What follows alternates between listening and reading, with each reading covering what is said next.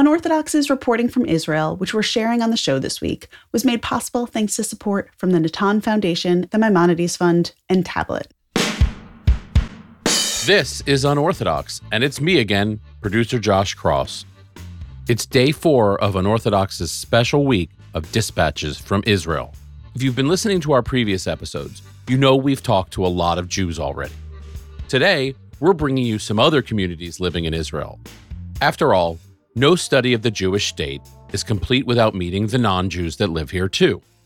For today's episode, we talked to teachers and students at a Druze elementary school, checked out some apiaries run by Muslim women in East Jerusalem, and then we finished up in the Christian quarter of Jerusalem's Old City with a visit to a tattoo shop that has been run by the same Coptic Christian family for 27 generations.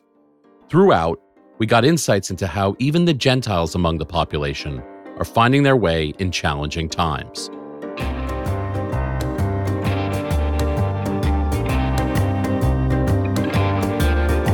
Our first stop today is producer Ellie Blyer's visit with some members of Israel's Druze community. The Druze are an ethnic and religious minority that speaks Arabic and draws religious beliefs from Judaism, Christianity, and Islam. But beyond that, many details of their religion are secret, and they are closed to converts.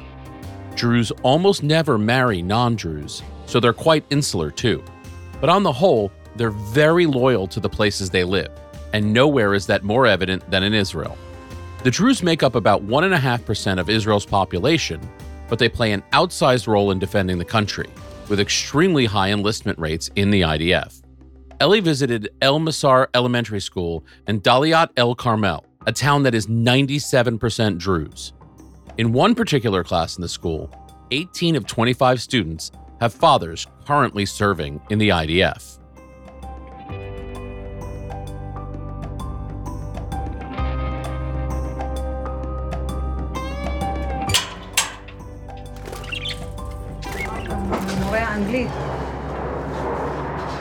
The the noise we're hearing, it's you said it was the airplane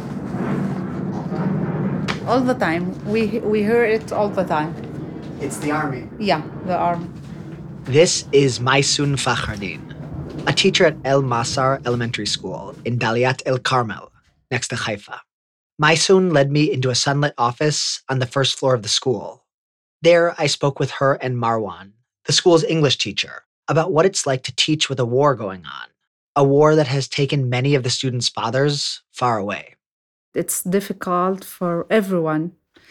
One day, my student have become without one member or two members of the, their family since they joined the army. I have noticed my student showed symptoms of fear, uh, worry, and sometimes sadness. Maisun tries to encourage her students and their parents to stay positive. And told my, my kids look, there's uh, something good in this day. Let's be a little bit um, optimistic. And that's helped me. The Druze community has the highest enlistment rate of any minority group in Israel. I asked Marwan why the Druze joined the IDF in such large numbers. Being a citizen in Israel is, uh, is something great. You know, you live in a liberal country, democratic country we feel that we are free people here in this in this country. So it is our uh, duty to contribute and to give something to this country that is um, that is giving us everything.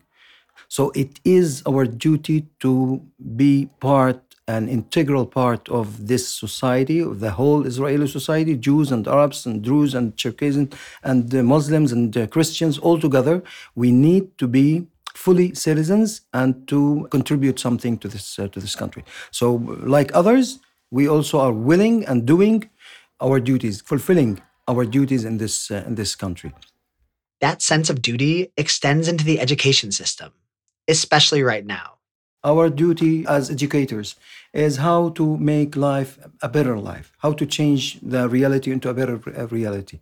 Uh, I know that the kids in Otef Azza are feeling terrible but I am sure that the education system is doing a lot to bring these kids into a safe shore, right? And that's what we're doing here. And that's what the system is doing in the north of the country. But uh, it's, it's a fact. We live in a very harsh and difficult situation, but we need to act and to act very actively and let's say immediately. Let's, we have to act immediately. It was interesting for us to talk to you, to talk to you and to talk to the public. We are with you. We support you. We are part of this society and we'll do anything to reduce tension, to reduce fear, and to give hope. Without further ado, here are the children of El Masar Elementary School in Daliyat El Carmel. Hello. What's your Hello. Hello.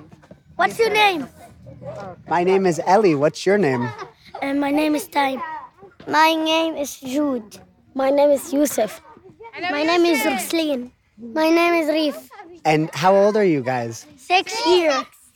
You're all six years old. And and what are you doing now? شو عم تعملوا عم بسألكم في أي درس أنتوا؟ Physical education Physical education. And is your teacher the best teacher? Yes. هل معلمتكم هي أحسن معلمة؟ Yes. شو نلعب؟ You speak English? Yeah. Do you? 50-50. from? I'm from Chicago. Where are you from? I'm from Israel. Hi, what is your name? Dareen. And how old are you, Doreen? Six. I heard that uh, your dad is in the army now. Is- بيت في الجيش سمع Yes. do you miss him? مشتقتي له Yes. Do you have other friends in the class that their dads are also in the army now? Yes, hello. Hi, Hi. what is your name? My name is Juliana. Giuliano. And how old are you, Giuliano? Six. Where's your dad? In the army? Yes. Yeah. Do you miss your dad? Yes. Is it nice that you you have other friends whose dads are also in the army so you feel together? Yes. Where are you from? Chicago, where are you from? Um, Israel. My friend is Mr. Beast. You speak English? Yes. You love Mr. Beast? Who is this Mr. B- Everyone's telling me about Mr. Beast. Come Come to for YouTube, uh, Mr. Beast. What is your name? My name is Jude. Nice to meet you. Nice to meet you too. Thank you. Are, are you his mom? Yeah, What is your name? Areen, A R E E N. I'm a teacher and I'm a photographer also. Not his dad, but we have uh, relatives from our uh, family in the army now. Are the kids o- okay? Do they understand what's going Yeah, on? everything, everything. They all, all the time ask questions and they tell us about the war and they wanna to enough, no more war. They need the peace, the save time. جودة عم بيسأل على الوار على الحرب. How do you know that about الحرب it's good or not good for you? It's not good It's not good. Why? Why it's not good? because I am uh, Afraid. afraid of Kamal. Kamal in the army. They're in Gaza now, in the army Alone. alone. And you, you miss Kamal? I miss him very much. I'm sure Kamal is going to come back and he's going to hug you and he's going to play with you. Goodbye. Thank you. Have a nice day. Bye, Jude. Bye. زقفة حاملة إلي يلا تعالي Can you tell me what, what they're getting right now? A, a sticker for the pupils who was a great in the lesson. We support kids to behave well by giving them prizes, it's like a medal and uh, stickers, so they can keep on behaving well. Can I talk to one of the winners? Yeah, of course. How do you feel that you got a medal? شو حاسس إنه أنت عندك ميدالية؟ Uh, مبسوط. مبسوط؟ قل له I am happy. I'm happy. And what is your name? أصيل. أصيل. Congratulations. قل له thank you. Thank you. Yeah. Uh, you love kids? Yes? I have a cat. My cat is uh, his baby, have baby. My cat. And you love your cats a lot? Yeah. Uh, yes, I love him uh, so much. I'm getting lazy. Hi. Hi, how are you? How's you doing? My name is Saleh. And that's my daddy. Yes. Where are you from? I'm, I'm from Chicago, and you? No. I'm from Daliyat Carmel, from here. Your daughter uh, really loves cats. Yeah, I know. My, my other daughter also. She loves cats. Where are you from? I came here because uh, in her class, I think many of the fathers are in the army. Yeah, right. I'm not in the army, but the other uh, dads. Eh, Why is it so important for them to be there right now? You know, we as a community, as a Druze, we feel that you know we are a part of part of this country, and they and they want to contribute to the to the country. We we did it all the time as Druze community. Is it hard for the kids to understand what's going on and to deal with all of the fathers? It's not easy. You know, there's fathers that already not here for two two months or something like that. The fathers are the heroes, and also the children that are heroes, and they they understand the situation. Not easy, but they are heroes. Thank you so much. Thank you very much. Thank you for your time. And this my sister. My name is Miran. Nice to meet you. Thank you. Have a Bye. great day. Bye bye. bye bye. Bye. Say hi to your cats for me. Can I tell you about the wars in Israel? Can, can I tell you about the stuff that's happening in Israel? Where the war is? Like we're in the home and we put on you on news and they say like there's people with guns that shooting people and the army has been come to save our lives but we're here safe. It's very far away and still the war right now. You feel scared or you feel safe? I feel very scared, but I think I'm safe. Do you have friends that you can uh, you can talk to about this? Every friend I have, I can talk about this. What makes you feel better? How can you uh, you know not feel so scared? When the war stops, What do you do to calm yourself when you feel scared? Is there anything you do? yeah, playing on the Xbox and stuff. What's your favorite game? Fortnite. Is your English so good because you play a lot of Fortnite? No, not because of Fortnite. Because I watch on YouTube, on YouTube, like people talking English. I learn, I learned from them. My name is Karmi, nine years old, from Israel. Hello, Ellie, my friend. Jude is talking with you. My friend Ellie, he's from Chicago, and and he's talk with me in English, and I talk with him in English, and we are friends. And thank you for coming to us, and I want you come another time.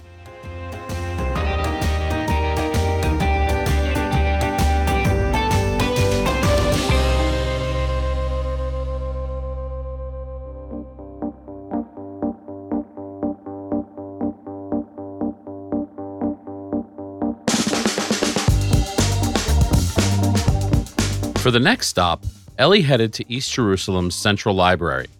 That's where we found the Sinsila Center and its beekeeping project, which encourages Muslim women to cultivate beehives on their rooftops. East Jerusalem's a place where coexistence, political or otherwise, is a challenge on the best of days. There's not a lot of land and not a lot of jobs, especially for women. Beekeeping not only allows these women to turn a profit by selling honey and beeswax products, but also helps make their neighborhoods more sustainable. Ellie put on his beekeeping suit and met with Mona Suliman and Tareq Nassar of Sinsila Center.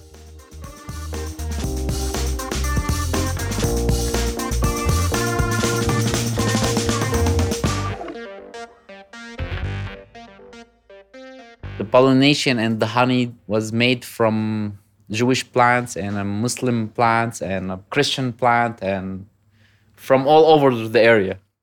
This is Tareq Nassar, Sinsila's founder. He wants the beekeeping project to lead to more green roofs in a city where vacant land is hard to come by.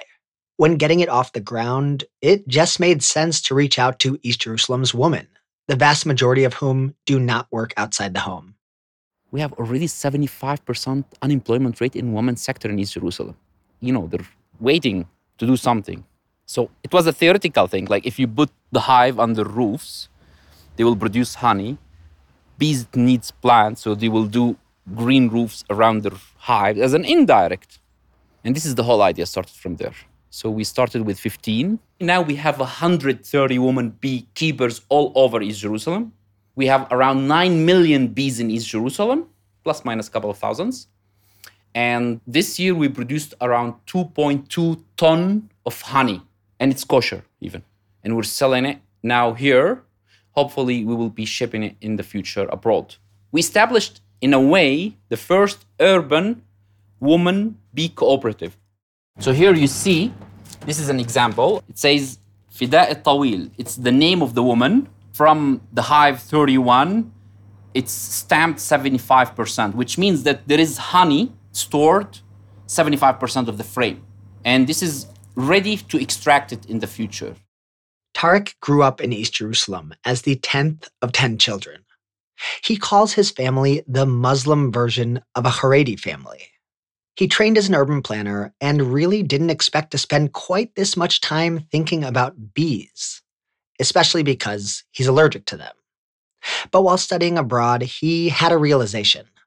I was finishing my thesis, my master thesis in Germany in 2014. The end of 2014, I heard about the stabbing phenomena.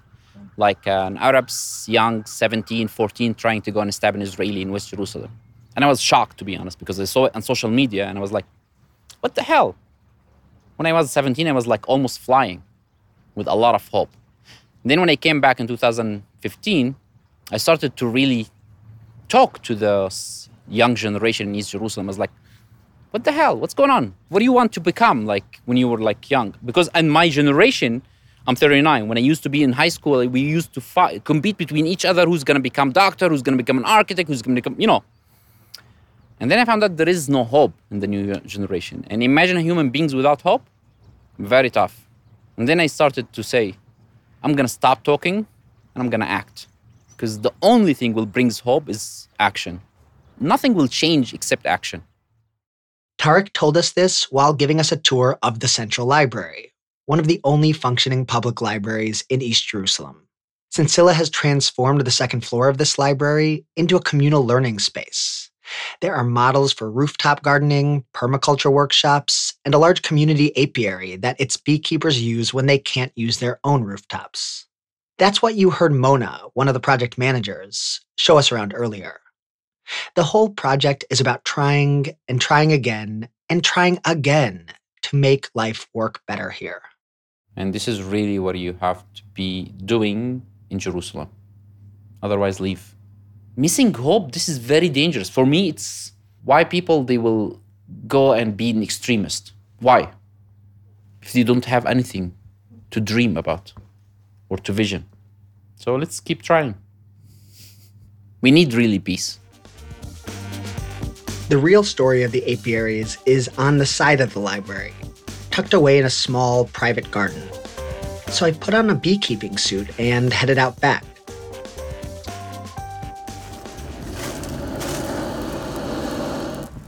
Can you tell me what you're holding?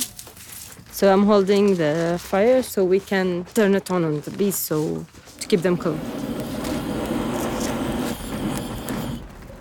My name is Mona Sliman. I'm the project manager of the bee project. Today we're taking you to the bee farm that it has been created by Sinsila team.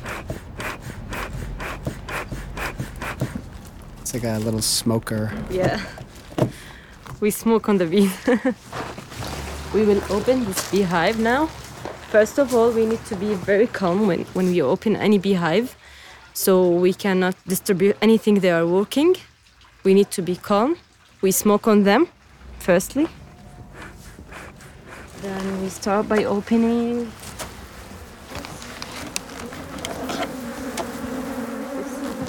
Now we can hear the voice of bees.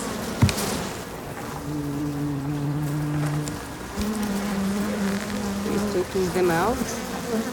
You can see the honey here. You can see the pollens. What do you think they're thinking right now? Just to keep away from me. Are they angry? Are they. Yeah, they feel angry. If you hear the voice in, beside your ear, it means that maybe it can be dangerous. So you need to move on from here, especially if it was beside of the ear. You can recognize when, when it's very hard, the voice is very hard, and the moves are very fast, you can know that it, it can be dangerous. You need to move a little bit and close on them. We're just making sure that they are fine, they are doing job, their jobs. Maybe if we see any disease, then we can do some treatments for them. Maybe we can cure them. Maybe we can help them. And this is the work of any beekeeper, any beekeeper in the world. He do his job with these bees without hurting them. And we don't want to hurt any one of the bees. So we keep it slowly. And after we're done with seeing everything, after we've seen the pollens, we've, we've seen the bees, we've seen the honey, and they are doing their, their jobs very well, then we can close very slowly also. Do you have a, a favorite beehive? Um, from these? Yeah. Actually, this was my favorite. That's why I open it. I like this beehive because all the time it's strong, it defends itself, this beehive is defending itself from any outside attracting. So I like it. I like this one. And all the beehives are my favorite also. this is our farm. And we need to keep the bees safe from anything that can annoy them. You see how the moves are, the bees in the normal times? It's just calm. They're doing their job. They're taking the pollens from flowers. They're coming. They're producing the honey. So this is their normal life. You can see it's calm. But when we open it, when we come into their job, it's hard for them. We want the, the bees to live safely on this ground, and we want this earth to be more alive. And this was why Sinsila originally made, uh, to, to heal the urban farming and to help the, the nature. That's the main goal of Sinsila Center originally. So now you'll get to try the the honey. How does it taste? Mm. It's like sweet it? and smooth and it's great. I love it. This is natural honey from Jerusalem.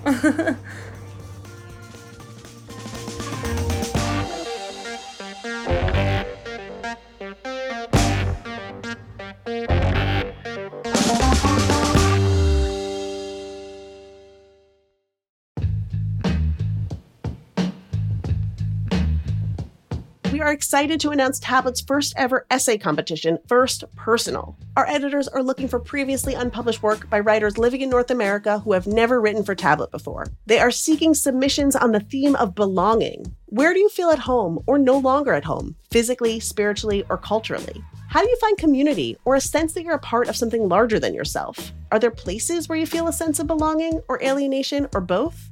Tablet is seeking personal essays about your life and your experiences, and how your thoughts and feelings have evolved over time. Tablet editors will review all submissions and choose their favorite five, which they will edit with the writers. The authors of those five pieces will be brought to New York City to read their story in front of a live audience. A guest judge will then select the winner. The winning essay will be published in Tablet, and the winner will receive $500. For more information and to submit your essay, please visit tabletmag.com slash essay contest.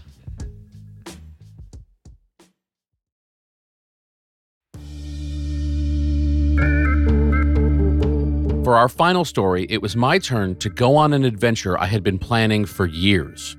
This time, I went to the old city of Jerusalem. I was headed for the Christian quarter, where I was going to get a new tattoo. Look, I know, I know it's against halakha, even when they're in Hebrew, like the reminder I have on my hand. But look, let's be honest. I've never seen more tattoos than the first time I walked through Tel Aviv. So at least I'm in good company. Each of my tattoos has an important meaning to me, something I never want to forget, whether it's the people in my life, ideas I want to hold on to, and after this visit, a permanent reminder of who I am. The tattoo parlor I'm visiting today, Razzouk Tattoo, comes with a 700 year old history. The story starts in the Coptic community in Egypt, then continues into 16th century Jerusalem, and ends with generations of Gentile and Jewish pilgrims sharing the same artwork. It's this artwork that makes the shop extra special.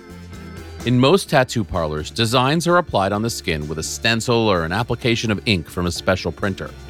However, this shop houses a collection of hand carved wooden stamps, some of which are as old as the shop itself. You know those stamps you used in kindergarten that you rubbed on ink pads and used to put little duckies and puppies on things? It's just like that, except instead of rubber, it was carved by the current tattoo artist's great great great great great great great great grandfather, and I might even be short a few greats in there. I'll let this generation's Razzouk, Wasim, take it from here.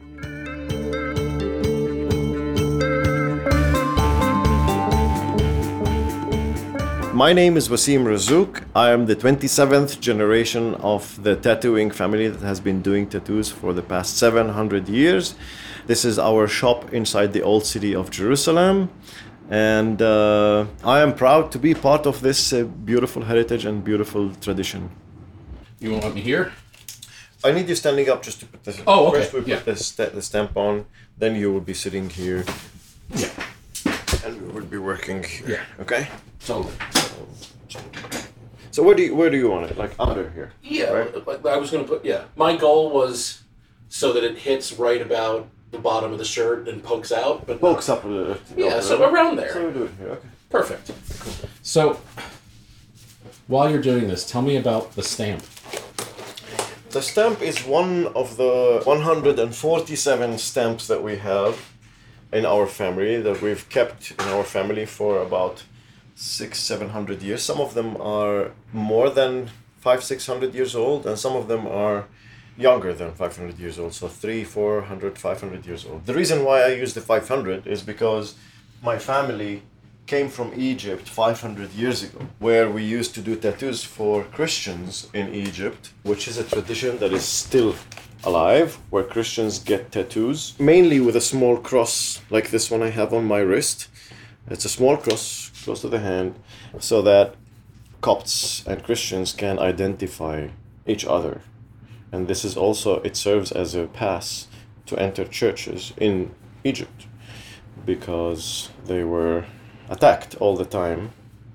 So this cross on the wrist helped the Copts to defend themselves and make sure that everybody who comes inside the church is an actual Christian. So my family used to be one of those people who used to do the tattoos for the Christian Copts for 200 years before they came here 500 years ago. That's why 700 years we've been doing this. So when my family came here to the Holy Land, they came on pilgrimage. And just like most of the pilgrims that come here, they would come and they would bring their profession with them because this is, you know, a lifetime, a journey of a lifetime. It would take a long time for them to come and do the pilgrimage and go back home. So they needed a profession, they needed work so that they can support themselves while they are here. So my family came here and they brought with them their tools. Of course, the needles and the ink and everything, and the stamps. And this is this is where all those stamps come from, the origins. And then when they came here, they discovered that there was also a similar tradition of tattooing Christian pilgrims who came here to get a tattoo as a certificate and as a proof of their pilgrimage. So when they go back home, they show their tattoo, and that will be like the pride that they have and the proof that they have made it to the Holy Land and back. And now they have a different status in life that they are pilgrims. They've made it to Jerusalem. So that's why we started making new designs in wooden stamps, in wooden blocks made from olive wood that are more relevant to the pilgrimage of the Holy Land and as well as Christian and Jewish pilgrims who used to also get tattoos, by the way, which is weird, but it, they used to get tattoos. The Lion of Judah, which is the one that we are going to use now, is an old stamp. It's probably about 200 years old, 300 years old. That was also carved and made in the Holy Land. And it was used to tattoo a lot of Christians and Jews at the same time.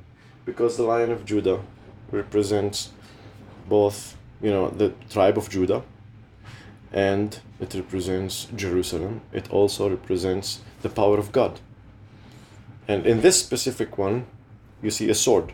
So the lion is holding a sword, which is the word of God. So that's a beautiful design that you're gonna get now. I'm excited. okay. Have a seat. All right. Facing that way. Tell me about how the technology has changed over the 700 years. Not much. the technology has changed, of course. The technique of tattooing always involves two main things ink and the means to penetrate the skin so that the ink will go inside the skin and stay in there.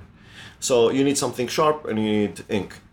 In the past, they used shark teeth, they used thorns, later on, they used metallic needles. So my great great grandfather had a small piece of wood, a stick, where there was a few needles tied on it with a thread and they used to hand poke like one dot at a time. So dot next to a dot next to a dot will make a line. And that of course can you imagine how long it will take? But that was the technique. Then later on the electric machines came in and it became faster. The same technique dot dot dot dot dot is just faster. Nowadays the machines are really advanced. They look like pens rather than guns. Fortunately actually i like that idea.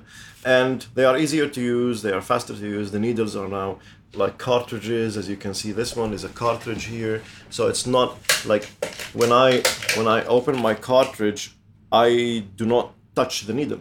So it's a cartridge and in it there's a needle which is already set and built in rather than me having to set a needle and at the same time i'm using batteries instead of transformers uh, electric transformers with a with a cable so it's much lighter on the hand so you can do a long tattoo a longer time tattooing without hurting your wrist it's lighter it's cleaner The touch is lighter. It's lighter. like for the for Of the course. person getting the tattoo. Yes. I'm very curious about the Jewish pilgrims and Yeah. what tattoos they were getting and when maybe the shops stopped seeing so many Jews. To be honest, we see mostly Christian pilgrims, but we have a lot of clients who are Jewish and they still get tattoos. And the Jewish clients that we have are usually pilgrims, if you like, or visitors, and they have heard about our shop and they like the, the fact that it's a historic shop. It's not just a shop that has been doing tattoos for 500 years. It's also it's historic and we have the stamps that are also old. So for a lot of people, Christian or Jewish, it doesn't matter. If they think that my great ancestors came to the Holy Land and we know they got tattoos, they most probably got tattoos in this place using one of those stamps, and there is a good chance that maybe this stamp was used to do their tattoo.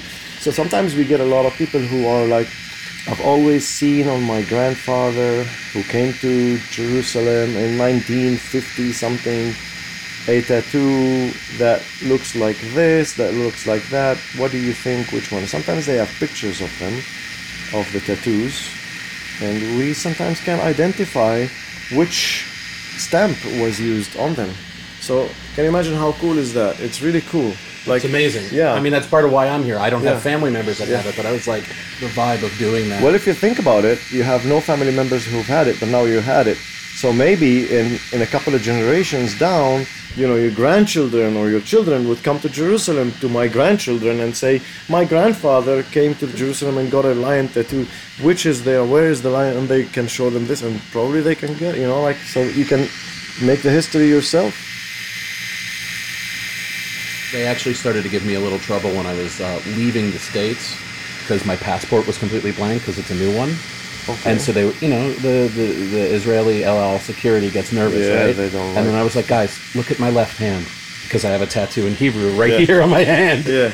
And they were like, oh, okay. And I was like, yeah. How many how many people are going to be faking to get a tattoo? Yeah. Oh, that's nice. So the tattoo helped. Shockingly, yes. Yeah. What does it say? Tachshov. Tachshov. Means yeah. I think. Yeah, well, you see, tattoos, how, how tattoos can help identify Mhm. who you are. And sometimes in a positive way, sometimes in a negative way. Sometimes the tattoo can get you in trouble, but sometimes the tattoo can get you out of trouble. The thing that I've tried to explain to people is just this process of doing it is exceptionally meditative yes. and spiritual. Yes. Like, I wouldn't want more pain, even though it doesn't particularly hurt, Yeah. but like sort of concentrating on that is very Yes. sort of centering. That's right. So, talk to me some about the kind of people who have gotten this particular stamp. Well, first of all, the design of this of this lion is, as most of the other stamps, is what we call naive art. So it's a naive looking style lion. It's not realistic at all. It is basically made of just outlines. You can see how the lines are not perfect because it's hand carved. The design is already hand carved. And that's why it appeals a lot to people who like authentic and original original things rather than extravagantly beautiful designs.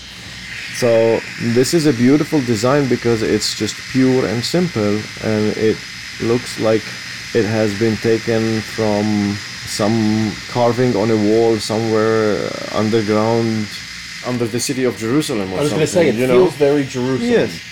As I said, mostly my Jewish clients, Jewish American, a lot of Jewish Americans who come here and they do want to get a tattoo, but they don't want to get a Christian design tattoo because of the designs. You know, most of the designs we have are Christian designs, crosses, resurrection, crucifixion of Jesus.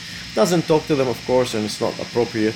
So they want to get something. So the Lion of Judah is really like the design that they go to because of the design beauty and, of course, the the, The Jewish the Jewish meaning and the Jewish reference to the tribe of Judah and to Jerusalem as well. Because the Lion of Judah is the lion is also the symbol of Jerusalem. Could you ever have imagined doing anything but this? Like, do you have siblings who went to become bankers? I I did not want to do this. Believe it or not, I was I started very late in life. I did not want to do tattoos. My father was always telling me, "You have to start. You have to start. You have to do tattoos. It's a tradition. It's a historic thing in the family." And I was like, "No, I don't want to do this. I don't want to do this. It's just something in the family." One day, I just and I, thought in my head would not leave my head, and it was like just as if God was talking to me. I, you need to start doing this. You need to, and the thought would not leave my head. I had what? What the heck is going on? I was riding my bike. I remember, I was riding a motorcycle on a ride, on a long ride, and this idea would not leave my head. The thought of me, I have to do tattoos. I was like, okay, I don't know what the heck is that. So when I came back home, I talked to my father and I said, all right, I think I'm gonna start. And he was very excited, very happy right away. He brought the machines, he brought everything, started telling me, okay, so this is how you do it. He brought the stamps, he brought the old book that he had with all the stamps with all the designs in it. And he started telling me all about it, and and I was like, okay, uh, yeah. So I don't have siblings who do, who do who do this. I do have two sons, and one of them is uh, he's 21 years old. The other one is 23 years old, and both of them do tattoos now. And I have taught them, and we are we work together in the shop, and uh, yeah. So luckily, the tradition will continue. Yeah. This is beautiful. Came Yeah, out really nice. I'm man. really happy already. Yeah, really beautiful. Talk to me about why it's so insanely empty today in Jerusalem. Yeah, well, today, I mean, it, it's been empty like this since the beginning of, of the war. Tourists just, of course, stopped coming, and we are in the old city of Jerusalem. The old city of Jerusalem is mainly, although there are residents in, in the old city, Christian, Muslim, and Jewish residents who live inside the old city, but the main traffic that is happening in the old city is when the pilgrims and when the tourists come in and they you know like roam around the old city. So most of the shops that serve those people as souvenirs restaurants cafes whatnot you know those are the kinds of shops that are all over the market. And with the lack of tourists now so nobody is open so it's one of the main reasons why it's been empty like this for since the war. But today specifically there is a strike and uh, i think it's an international strike they said as a protest to the veto of america to stop the ceasefire to stop the war. And i think this is why. In the vein of talking about why it is so quiet here, Your family's been here a really long time. Yes. Through a lot of yes, ups and downs. Yes, a lot of wars, a lot How, of how do you all, peace times. Yeah. amongst yourselves, think about we are in interesting times right Yes. now, but we have been before. Yes. You have a different perspective on the city than, say, I do, or somebody whose Yeah. family hasn't been here a long time. Yeah. Well, I was talking to my parents the other the other day, and I was like, uh, "How do you feel about this?" And you know, they, my father and my mom, they were sitting and they're like, "Well, it's another one, another one of those wars that we have always seen in our lives. We live our lives in this country between one war and another, between one conflict and another." and it's really tough because it's challenging your life because you have dreams and you have hopes and uh, and you want your children to have a good life. And when those things happen they make you question like when is this gonna ever end? I mean like it's a beautiful i i, I was in europe just in the beginning of november all, all the month of november. I was in europe. I was traveling all over. And you know it's beautiful and everything. When i came back here i'm like nothing is as beautiful as this country. It's such a beautiful country. It's just a shame that those things are happening all the time those conflicts, those wars, and everything. And it would be so beautiful if people can really just learn how to live with each other in peace. Because it's a place that can be shared and should be shared by all who want to, you know, all religions. There's three religions here. We have to respect that. We have to understand that. Everybody has to understand that. You have to respect the Jewish right to be here, the, the, the Christians' right to be here, and the Muslims' right to be here. But they, if they live in peace, then everything will be okay. Rather than say, oh, this is all mine, this is all mine, this is all mine. Don't say this is all mine, say this is ours. And yes, I understand that there was a, the temple and everybody wants the temple back and all that. But I think this is something that has to be left for God to decide. If God wants the temple to come back, then God will make the temple come back somehow. It doesn't matter. I don't know, like a big uh, uh, earthquake that will, you know, demolish the, whatever is there, and I don't know, you, you know, or aliens would come from the from the, the heavens and say this place is gone. But let's, we should not be doing this as humans. We should not be forcing this to happen. And if, you know, if it's it hasn't been there for two thousand years or so another couple of hundred years or another 100 years or another 200 years or a thousand years. It's god's this is god's will. As humans we should not be forcing this to happen. I think this is what it is. That's that's what i believe. Everybody should be working towards the peace of this land you know? This will be the most beautiful this will be heaven on earth. This country will be heaven on earth rather than a country where everything is beautiful except for the peace you know? Why? It's a holy land. It should be holy. It's the peace you know? It's the religion taught us peace. It didn't all religions taught us peace. So we should that's what humans should be doing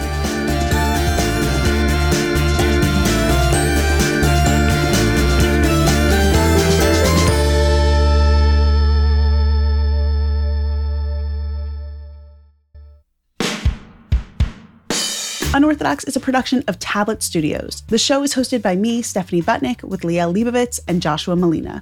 We're produced and edited by Josh Cross, Robert Scaramuccia, Quinn Waller, and Ellie Blyer, and our team includes Tanya Singer, Courtney Hazlett, and Daron Risque, with help from Sam Hacker and Jordana LaRosa.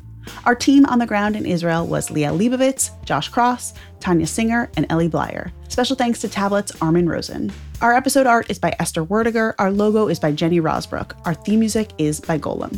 We love to hear from you. Email us at unorthodox at or leave a message on our listener line, 914 570 4869.